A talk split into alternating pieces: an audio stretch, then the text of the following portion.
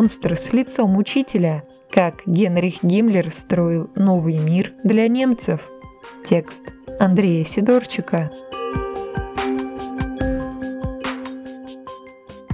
Слушай истории, слушай истории, слушай слушай. В мае 1945 года бывшие военнопленные Василий Губарев и Иван Сидоров, входившие в комендантскую роту, созданную британцами из числа своих солдат и освобожденных красноармейцев, несли службу на посту в местечко Мойнштадт.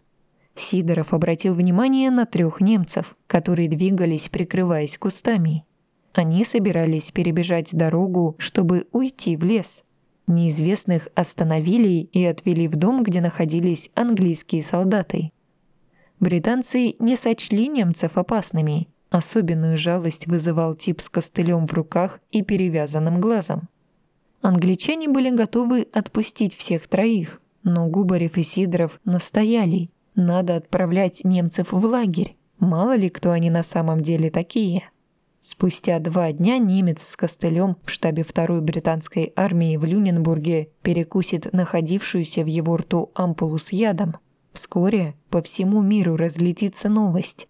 Рейсфюрер СС Генрих Гиммлер мертв. Человек, создавший безотказную машину массового уничтожения, в жизни не производил демонического впечатления. Близорукий и невысокий мужчина скорее напоминал провинциального учителя средней руки.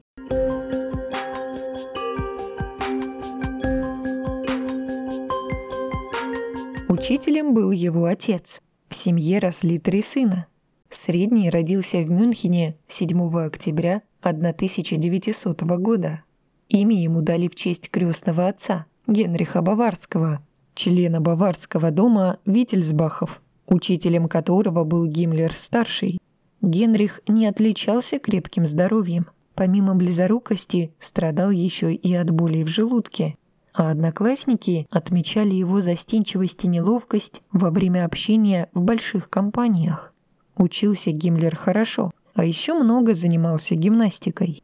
Он надеялся с помощью упражнений окрепнуть, чтобы затем построить военную карьеру. В 1915 году Гиммлер поступил в кадетский корпус. Благодаря связям отца его приняли туда в качестве кандидата в офицеры. Уже через два года кадет Гиммлер поступил в резервный батальон 11-го Баварского полка. Однако поражение Германии в войне разрушило мечты Гиммлера об офицерском чине. Окончив гимназический курс, он осваивал в Мюнхенском университете профессию агронома.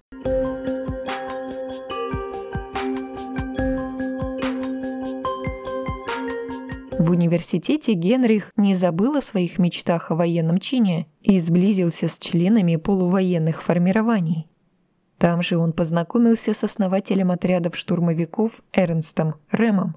Гиммлер еще с подросткового возраста интересовался общественно-политической жизнью а в университете он активно искал ответ на вопрос, кто виноват в бедственном положении Германии. Новые друзья говорили «коммунисты и евреи». Гиммлер и ранее уже выражавший антисемитские настроения к окончанию университета становится убежденным нацистом. В августе 23-го Гиммлер вступил в НСДАП. Он участвовал в пивном путче, однако его роль была незначительной, поэтому после допроса юношу отпустили. При этом за Гиммлером закрепилась репутация неблагонадежного, из-за чего он не мог найти себе работу. Это сделало его взгляды еще более радикальными. Генрих начал отдаляться от родных, мечтая о правильном, на его взгляд, переустройстве мира.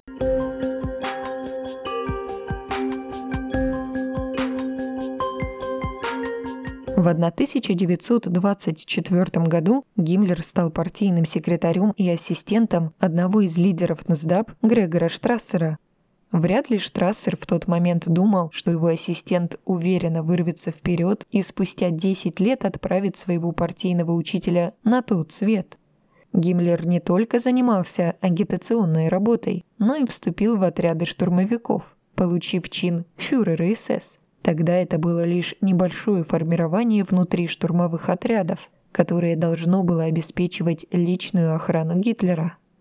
В 27 году Гиммлер по карьерной лестнице в партии поднялся до уровня, позволяющего ему лично предлагать свои идеи Гитлеру. Воспользовавшись этим, он предложил превратить СС в партийную гвардию. Элитное расово чистое формирование, полностью преданное партийному вождю. Гитлеру идея понравилась, и он назначил Гиммлера заместителем рейхсфюрера СС. В 29 году, после отставки Эрхарда Хайдена, Гиммлер стал рейхсфюрером СС. При нем партийная гвардия начала бурно развиваться, увеличившись в численности и получив фактическую независимость.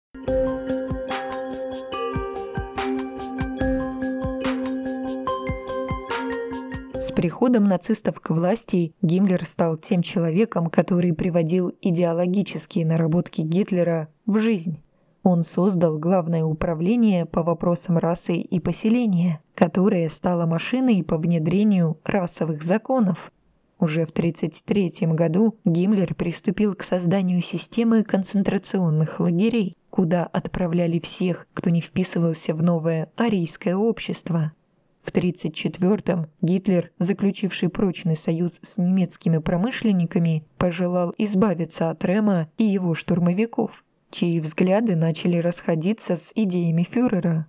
СС стала ударной силой во время ночи длинных ножей. Структура Гиммлера справилась с задачей, штурмовики были обезглавлены, а сам глава СС окончательно превратился в одну из ключевых фигур Третьего Рейха.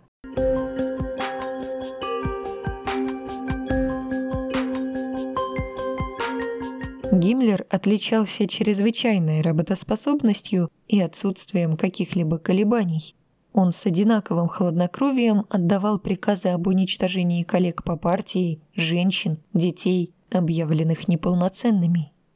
Газовые камеры у немцев появились после того, как глава СС обеспокоился тем, что его подчиненные могут лишиться психической устойчивости, постоянно занимаясь массовыми расстрелами, Посещая концлагеря, Гиммлер очень часто выдвигал рационализаторские предложения.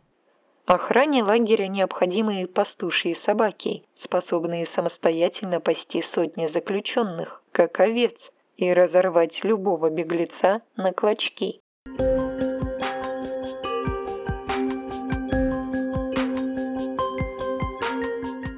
Конце 1944 года Гитлер поручил Гиммлеру командование войсками. Сначала группой армий Верхний Рейн, а затем группой армий Висла.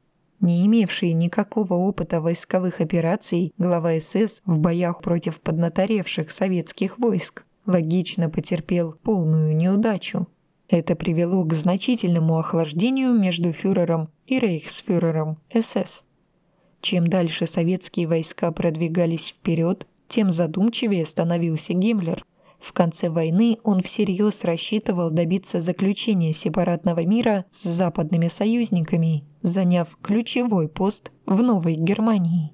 Но в конечном итоге даже для англичан и американцев сделка с человеком, создавшим отлаженную систему массового уничтожения, оказалась перебором.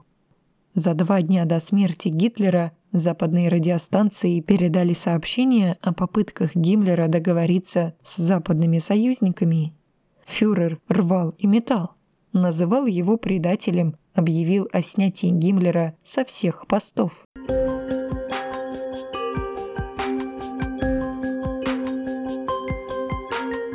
Еще недавно всемогущий рейхсфюрер СС вдруг обнаружил, что никому не нужен. Нацисты, верные Гитлеру, сочли его предателем. Те, кто хотел договориться с Западом, считали его помехой. Сами западные страны дали понять, договариваться с ним не будут. И тут выяснилось, никакого сценария на данный случай он не подготовил. Бежать пришлось в спешке с довольно грубо сделанными документами. А главное, сам Гиммлер толком не понимал, куда бежит. Возможно, он все-таки добрался бы до одной из крысиных троп, по которым переправлялись в Южную Америку немало высокопоставленных нацистов. но судьбе было угодно, чтобы на его пути к безнаказанности оказались Губарев и Сидоров. Люди, выжившие в созданных Гиммлером концлагерях, представители народа, который глава СС считал неполноценным.